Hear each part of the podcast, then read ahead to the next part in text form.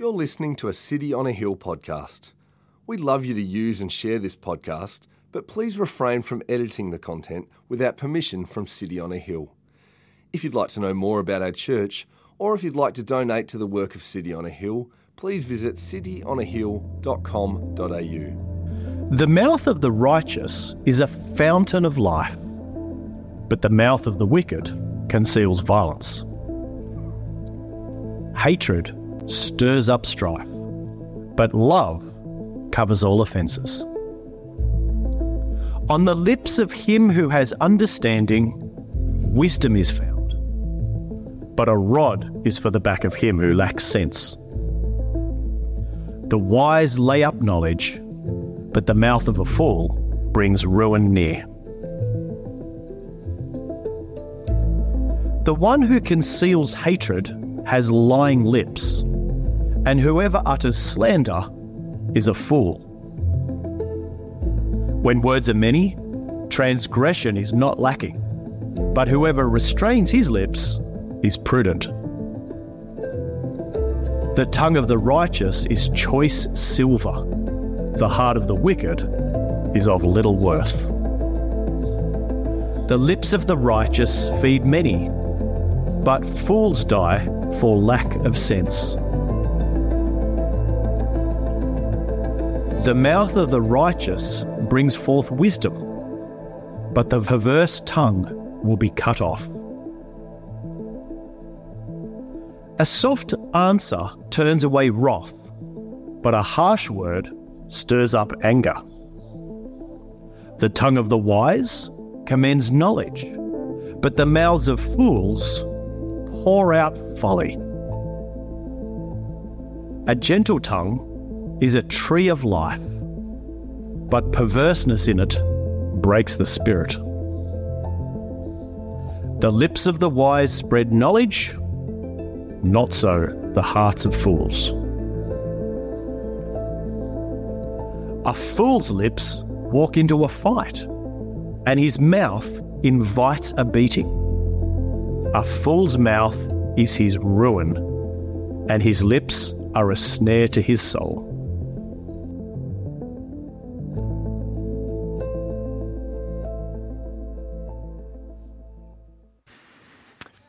Good morning, everyone. Uh, my name is Brenton, and uh, if I haven't had the chance to meet you, it's it's great to see you. Um, I'm married to Lauren. Uh, I'm a discipleship minister here at City on a Hill. I get to do things like our Alpha course, our men's ministry, and pastoral care. And I've got to say, as a parent of three children, I am fully aware that our world is full of words. Today, you are probably going to say around 16,000 words. Shout out to my extroverted friends. You're probably going to outperform that quite a bit. You're also going to hear, oh, do we get a woo? Yeah, all right. Yeah, good on you. We, um, we're probably also going to hear about 30,000 words. And because of the digital age that we live in, uh, we are going to, we're able to direct more words than ever before. Human, the human race is going to hit send on about 32 billion text messages today, 50 billion WhatsApp messages. And we've been able to consume more words than ever.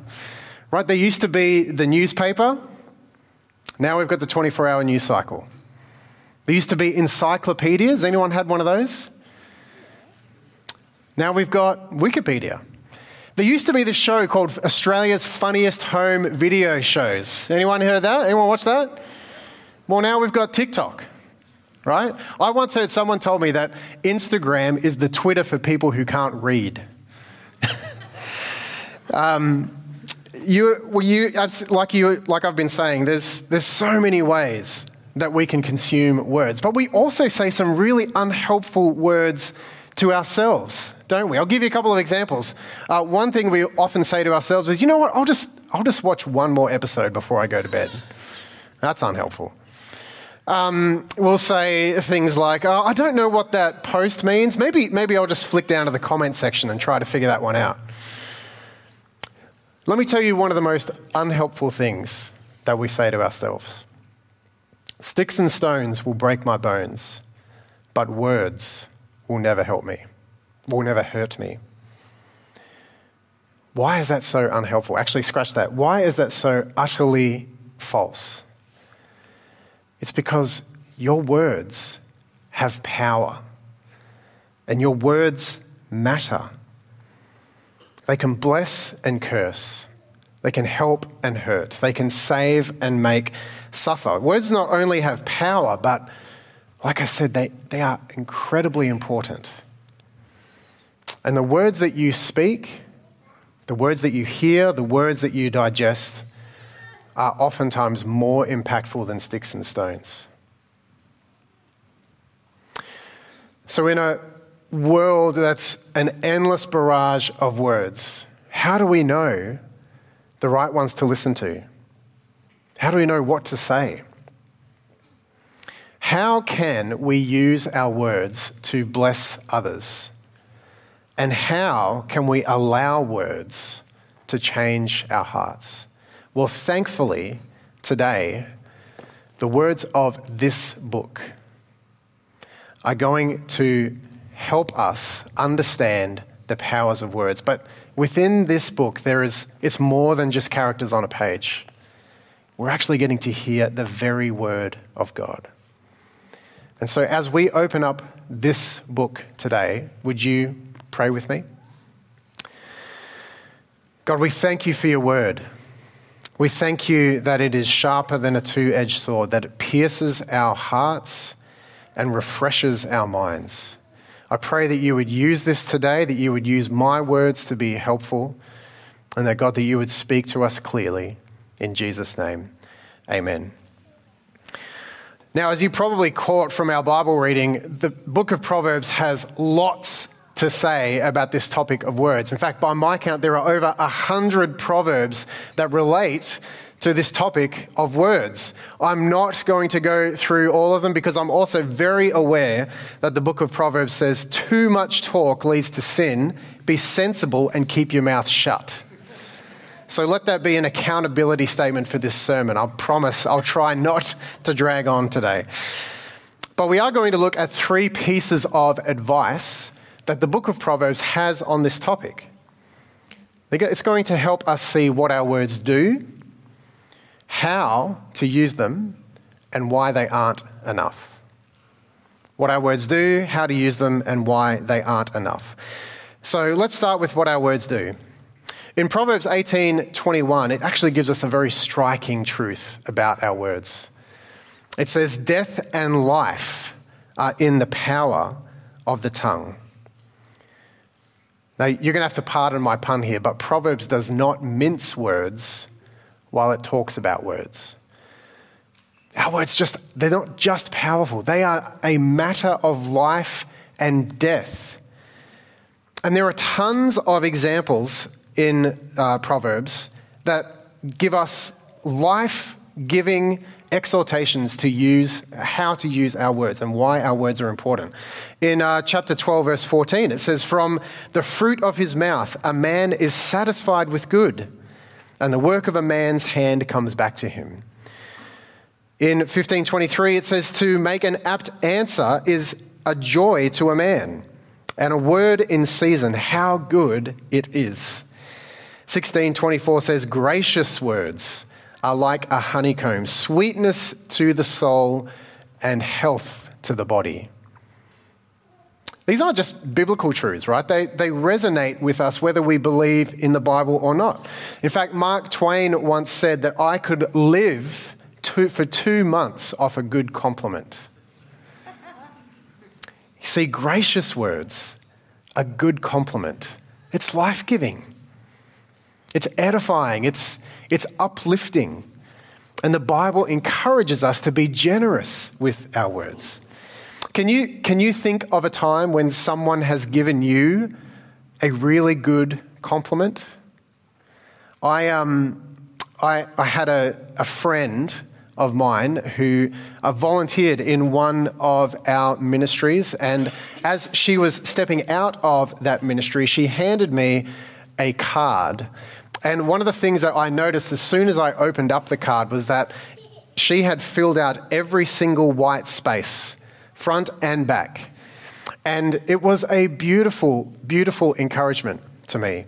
Um, she spent some time talking about some of the memories we shared, uh, started talking about some of the ways, uh, the, the, impact of the topics that I spoke on, um, some of the lessons that she learned. One line she actually put in there, she said, You told me what the prosperity gospel is, and showed me firsthand that men with grey hairs aren't always in their 40s. really encouraging. Uh, but she actually ended up saying, at the end of the letter, you are so loved, so valued, and I'm thankful for your leadership in my life. Isn't that encouraging? I promise I'm not trying to flatter myself here, but rather this is, this is the, I want to show you what the impact of powerful words can mean. Gracious words. A great compliment can change someone's week. It can change their year. Sometimes it can even change the view of themselves. And do you know, do you know what the modern day antidote for the tall poppy syndrome is? For the anonymous internet trolls? It's a good, gracious word. So, Proverbs does challenge us to say gracious words to one another, but the rest of the Bible does too. In 1 Thessalonians, it says for us to encourage one another, to build each other up. Uh, in Ephesians 4, it says, Let no corrupting talk come out of your mouths, but only such as is good for building up, as fits the occasion, that it might give grace to those who hear. You see, if you are a Christian, your words don't just encourage somebody, they don't just build someone up, they don't just make them feel good about their day. Your words give them grace. It's the same grace that Ephesians says saves you. When you're gracious with your words, the people around you are going to notice something different about you. You're going to speak life, you're going to speak the love that Jesus provides. But even though the Bible speaks of the merits of encouraging someone, it also talks about the trap that our words can be in tearing others down. Have a look at Proverbs 10:14. It says the wise lay up knowledge, but the mouth of a fool brings ruin near. In 11 verse 9 it says with the mouth the godless man would destroy his neighbor.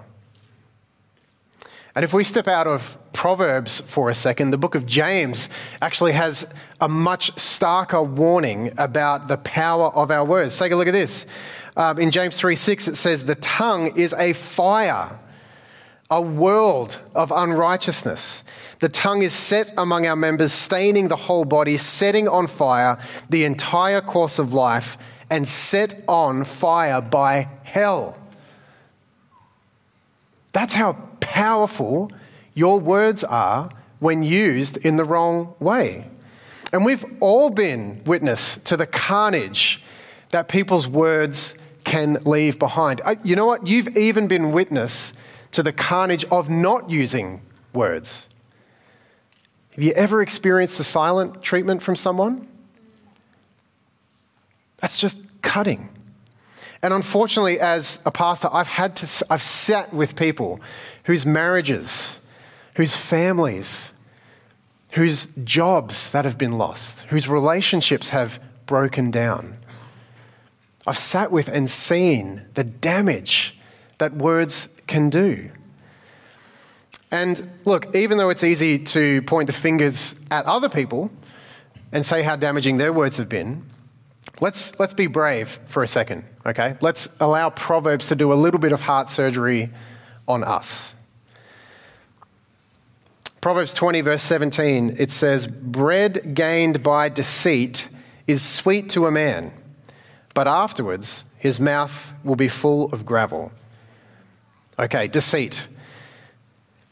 Who's been that person who's stood up in the office and said, Hey, does anyone want a coffee? But actually, inside, you really don't want to buy anyone a coffee. You're just trying to look nice and be happy with people. Um, Okay, let's try another one. Proverbs 10:18. The one who conceals hatred has lying lips, and whoever utters slander is a fool. Okay, so you may not have said anything hateful. You might not have said that frustration that's been on your mind, but have you ever kept it in? Have you ever said something under your breath? Do I have any parents in here? I'm, I'm, I'm pointing to myself here too. All right, one last, uh, one last one. Proverbs 18, verse 8. It says, The words of a whisperer are like delicious morsels. They go down into the inner parts of the body. All right, have you ever heard a juicy piece of gossip? And instead of putting it out in your mind, you've actually invited it in and enjoyed it.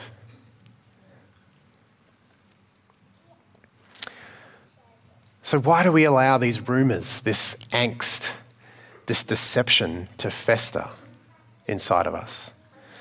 Well, it goes back a long way, doesn't it? I mean, think all the way back to Adam and Eve in the garden. What happened? What did they do? They allowed a rumor from a serpent to come in and say, Did God really say that? They harbored this confusion this maybe even anger, thinking that they knew better than God. And then they even tried to deceive God by uh, saying, No, no, no, it was, it was her, it wasn't me. No, no, hang on, it was, the, it was the serpent. I didn't do anything wrong. You see, our desire for hurtful words goes deep into our DNA. Um, many of you might know a guy named Dave Horn. He used to be on staff here. He's now leading a church in Tasmania. And he shared uh, a couple of weeks ago three really insightful phrases that, that he thinks are the, the hardest to say and the rarest you'll hear. The first phrase he said is, I can't afford that. Second one is, I disagree, but we can still be friends. The third one he said was, I'm sorry I was wrong. I'm sorry I was wrong. You see, our words can harm and they can divide. And we've all said words that we wish we shouldn't have, but there are actually also opportunities for us to reconcile where we have messed up. Let me add another phrase that you very rarely hear. Please forgive me. Please forgive me. Have you ever asked someone for forgiveness before? Look, I, I will admit it's, it's really hard. Quite, quite a few years ago, um, uh, I was organising a staff meeting, and uh, someone on our team who knows I'm sharing this story showed up five minutes late. Five minutes late. And um, instead of giving him the benefit of the doubt, I just harbored a lot of resentment. I felt dishonored. I felt like he disrespected me. And I'd made up this story in my mind that uh, he was very frustrated with me and just didn't want to have anything to do with me. And so God had, I held on to this for months, and God had actually prompted me many times to confess this to him, but I I try to shut God down on it. But one day I couldn't hold it back any longer. I asked him to go out for a walk, and with gritted teeth, I confessed to him how I was feeling, and I asked for his forgiveness. And I'll never forget what happened. He, he turned to me, and first of all, he looked dumbfounded. He couldn't even remember the meeting that I'd organized, and he couldn't even remember that he was late. But he said, Look, I'm, even though I don't remember it, I'm really sorry that I did that. And then he turned to me, he grabbed me on both shoulders, he looked me in the eyes, and he said, You are forgiven. That was so impactful to me. That actually changed the way that I started thinking about different things. Look, if I book a meeting with you, please be on time. But if you're five minutes late, I, my heart's going to be a little different now. And it's because that person showed forgiveness toward me. And so when you confess your sin to someone, look, forgiveness is never promised, and we need to be okay with that. All right, I hope that we would be a church that is really good at confessing our sin to one another and being okay if forgiveness doesn't come. But listen, when forgiveness does happen, when you're bold enough to ask and to tell someone, hey, I've messed up here, you've invited in a grace, a reflection of the goodness of God into your heart. And this is the, the beautiful thing about forgiveness. In 1 John 1 9, it says, If we confess our sins, he is faithful and just to forgive us our sins and to cleanse us from all unrighteousness. Look, forgiveness is never promised by the people that we confess to. But you know where it is promised? In the words of God. It's always free. It's always assured. And He is faithful and just to forgive us by our confession. And it's not because we say some special words, it's because He sent His Son to take the judgment that our confession deserved once and for all. And see, when we offer our words of confession to God, it's His words that cleanse all our unrighteousness. Maybe there are some words that you are thinking about confessing to God today. I want to just encourage you not to hold those back. Okay, so we've looked at what our words do. Let's have a look at now how to use our words. If you've got a Bible, I, I, want to really encourage you to open it because we're going to be camping out in Proverbs chapter 2. You can, um, you can get it on your phone if you like, or you can, you can pull open your Bible. But we're going to be in Proverbs chapter 2 for a little bit. And I'm going to read for you the first five verses in Proverbs 2. Solomon says, My son, if you receive my words and treasure up my commandments with you, making your ear attentive to wisdom and inclining your heart to understanding.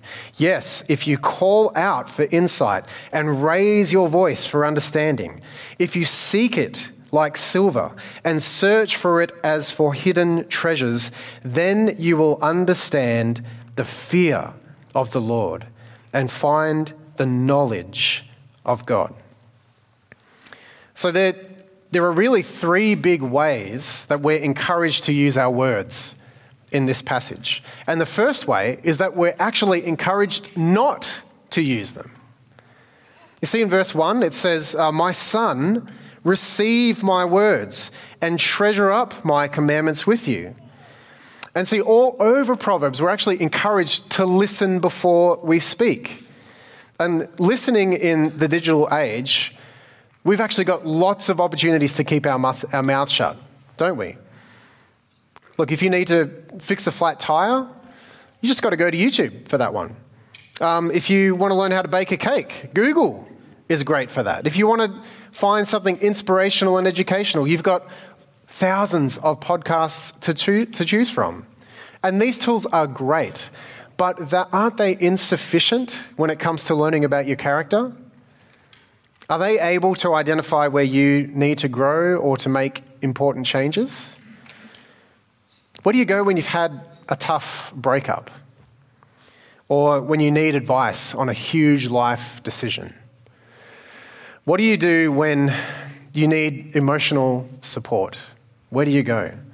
Look, Netflix and ice cream can get you through a night, maybe, or two. But where do you actually find that deep, abiding relational wisdom. Do you see how Solomon starts this chapter? With two words my son. Solomon is suggesting that we seek real wisdom, not by information, not by visual stimulation, but by relationship. And this is the one drawback of our digital age. We've actually lost the art of seeking relational wisdom. And it's hard, I get it. Look, some of us have amazing parents, some of us have had you know, great friends since high school. And that's fantastic. But you know what, what else you have at your disposal? The church. You see, I, I, moved overseas when I was 17 years old, and I lived there until I was 33 or so. And I moved over by myself. I didn't have my parents there, I didn't have my high school friends. But do you know what was there every place that I moved to? The church. It's honestly where I grew up. It's where I became a man. It's where I found mentors and friends that have lasted a lifetime. And I want to just say this wholeheartedly on behalf of our church and on behalf of our staff. You are fully loved here. We desperately want you to have a relationship with God in the context of this community. And the fact that you are here today should tell you that God is interested in your life and wants to give you relational wisdom. Please hear that today. We're a place that holds up God's word as the ultimate wisdom. It's not the wisdom that comes out of our mouth or the preacher's mouth. When you actually get to be here to sing to God his praises, when you get to open up his word and listen to him, when you get to pray and ask him for things, you're seeking God in relational wisdom. Now, the book of Proverbs doesn't just talk about listening to God. It actually says we should be speaking with our words to find wisdom. In verse, uh, sorry, in chapter 2, verse 3, it says, Call out for insight and raise your voice for understanding. You see, the secret of using our words for wisdom is actually, it's deeper than the things we say. It's the overflow of the depth that's in our life. In Proverbs 10, it says, The mouth of the righteous is a fountain of life, and the tongue of the righteous is choice silver. The lips of the righteous feed many. A righteous life leads to seeking wise words. I mean, have you ever met that person where it just, it just looks like or feels like there's liquid gold pouring out of their mouth every time they say something? I mean, my experience has been that when you meet that person, even though they say really wise things, it's actually their, their walk that's better than their talk. But it also can work the other way around, can't it? If you're a dad and you tell your, you tell your kids, hey, you shouldn't use swear words, but all throughout the day and when you get angry and when you're frustrated, you're just continuing, you're just continuing to swear around them, oh, they're, just, they're just not going to listen to you. And they're going to do exactly what you told them not to do. And it's so easy, isn't it, to say one thing and do another. And it's even easier now to project this life that's perfect on the outside. And it's really easy to hide what's going on on the inside. Um, the digital age has allowed us to display this rich and righteous life, and it's also allowed us to stay away from the accountability of our friends. Um, when we allow deep friendships to get under the hood of our lives, good friends will get under there and tinker like a mechanic. And they won't just find faults, but they'll actually draw out of you the wisdom that you have. And they'll get to share the wisdom that they have as well. Relational wisdom helps us to raise our voice for understanding. But in Proverbs 2, it actually says there's more than just speaking, there's also seeking the right words. Have a look at verse 4. It says, If you seek it like silver and search for it as hidden treasures, then you will understand the fear of the Lord and find the knowledge of God. Okay, so, but how do we practically seek God? Well, oftentimes it can, it can look like all the things that we talk about here, right? It can, it can look like spending time in the Word, waking up early in the morning, which can be really hard, but opening up God's Word and trying to find what He has to say about himself and about us. It can often look like times in prayer where you might not even know what to say, but you just get on your knees and you ask God to share his wisdom with you. It looks like this us gathering on a Sunday and spending time hearing from God's word. But maybe in all of those efforts and in all of those things that we have prompted you to do and that maybe you're doing, you still feel like, you know, I'm just, I'm not hearing from God. I just don't know what He's trying to say to me. And I don't know what to say back to Him. And this leads us to the third piece of advice that Proverbs gives us. It tells us why our words aren't enough. So, in chapter 18, verse 20, there's this curious little phrase that Proverbs has. It says, From the fruit of a man's mouth, his stomach is satisfied, and he is satisfied by the yield of his lips.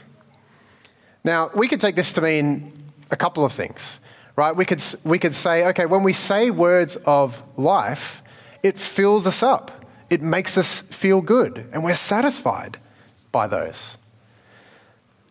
Uh, you could read it as well and say, well, maybe it, maybe it also means that when I speak words that tear people down, it makes me feel like I'm full. But actually, I'm not. I'm satisfied with tearing someone down, but ultimately, I'm, I'm not really satisfied. But I, I want to venture to say that these, this little verse actually says something more profound. You see, the one right after this, it says that death and life are in the power of the tongue. So, whether the words that you fill up with your body are good or bad, they might satisfy us for a little bit, but they're actually not going to satisfy us fully. In fact, Solomon is trying to teach his son and us not to fall too much in love with our words not to fall too much in love with the sound of our own voice. It's a preacher's curse, right? But thankfully, there is a word that can bring us ultimate satisfaction. Have a look at John chapter 1. It says, In the beginning was the Word, and the Word was with God, and the Word was God. He was in the beginning with God, and all things were made through him, and without him was not anything made that was made. Look at verse 14. It says, And the Word became flesh and dwelt among us, and we have seen his glory. Glory as the only Son from the Father, full of grace and truth. You see, Jesus is the Word that can change us from the inside out. He's the ultimate source of God's wisdom that's found in Proverbs. But even more than that, he is the ultimate embodiment of relational wisdom. He is the Word made flesh. And see, when you seek a relationship with Jesus, you aren't just getting wise teaching, and you aren't just getting a friend who's closer than a brother. You are getting those things, but you are getting the very Spirit of God that will be with you wherever you go, someone you can talk to everywhere, someone that will encourage you, that will speak a better word to you than the words of the world. You see, when Jesus went to the cross, he said three words that would change the history of the world forever. It is finished. Do you know what that means? It means that death was defeated. It means that new life is available. It means that there would never be another word spoken again that could separate you from the love of God in Christ Jesus. It means there would never be a word that would, uh, would bring you death when you have been given new life in Him. It means that when we listen and seek Him, we receive the immeasurable riches of His grace. It means that when we speak to Him and confess our sins, we will hear three more words You are forgiven. Now, I, I don't know how you came into this room today. I don't know what has been going on inside, but I do want you to have an opportunity right now to respond. This is normally the time when um, I'd call the band up, and band, you can certainly come up, but I also want to call up our prayer team. See, I've, I've used a lot of words today, and I told you I'd do my best to not, not go on because I want you to have a time where you're able and you're given a moment to hear God's voice. And so, what we're going to do is we're going to take a couple of minutes just there in your seat. I'd encourage you to maybe close your eyes. If you're, if you're bold, maybe you can kneel. And I just want you to spend a couple of minutes here asking God to speak to you. And he could be speaking to you in lots of different ways. He could be ask, he could be revealing something in you that you need to confess. He may, he may prompt you to think about giving someone a gracious word. He may want to speak to you about something completely different. But let's give him that time right now. And then I'm going to come up and uh, close us in a couple of minutes.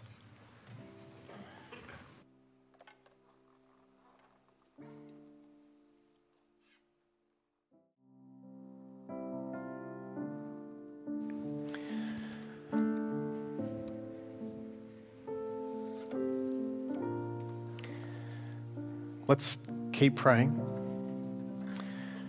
And um, I want to ask, as you're praying, um, I want to ask maybe some of you to do something bold for us today, for you today. If, as you've been praying, you've just been sitting in that chair and you've been trying to offer up words to God, and you just feel like everything's falling flat. And in fact, maybe you just haven't heard from God in a really, really long time. Can I just give you an opportunity to respond, to receive the Word of God today? Maybe receive prayer. Could I, could I just ask you, this is going to be really bold, could I just ask you to stand up if that's you?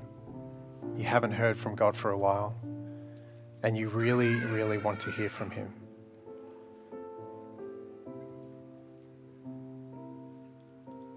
Thanks.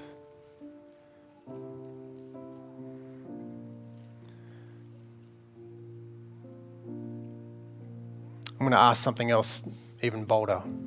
Maybe you have never received Jesus Christ as your Savior before.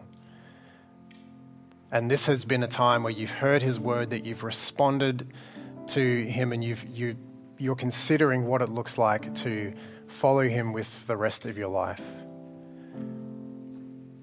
Could I ask you to stand as well? If that's you.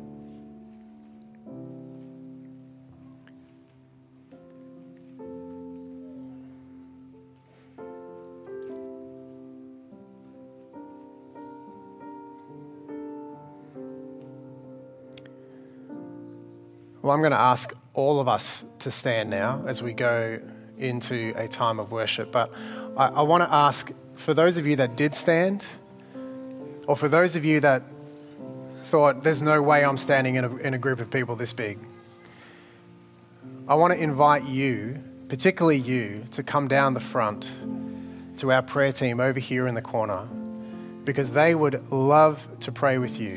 Where your words feel like they're falling flat or you feel like you aren't hearing from the Lord, this is a wonderful opportunity for you right now to take a really bold step and to hear from Him. Hear His words for you. Let me pray for us and feel free to come down the front. God, we thank you so desperately for your word. We thank you that you have spoken to us today through it. And I pray, God, that you would continue to change our hearts by your words. That as we go out into our week and as we go out into uh, our regular lives, being parents, being students, uh, being uh, workers here in the city or out in the suburbs, Lord, would you use your words to speak to us? Would you use them to encourage us? And God, may we have our hearts fueled with a desire to know Jesus and maybe even use our words to make Jesus known this week. And we pray this in his name. Amen. Thank you for listening to our podcast. If you'd like to know more about our church, or if you'd like to donate to the work of City on a Hill, please visit cityonahill.com.au.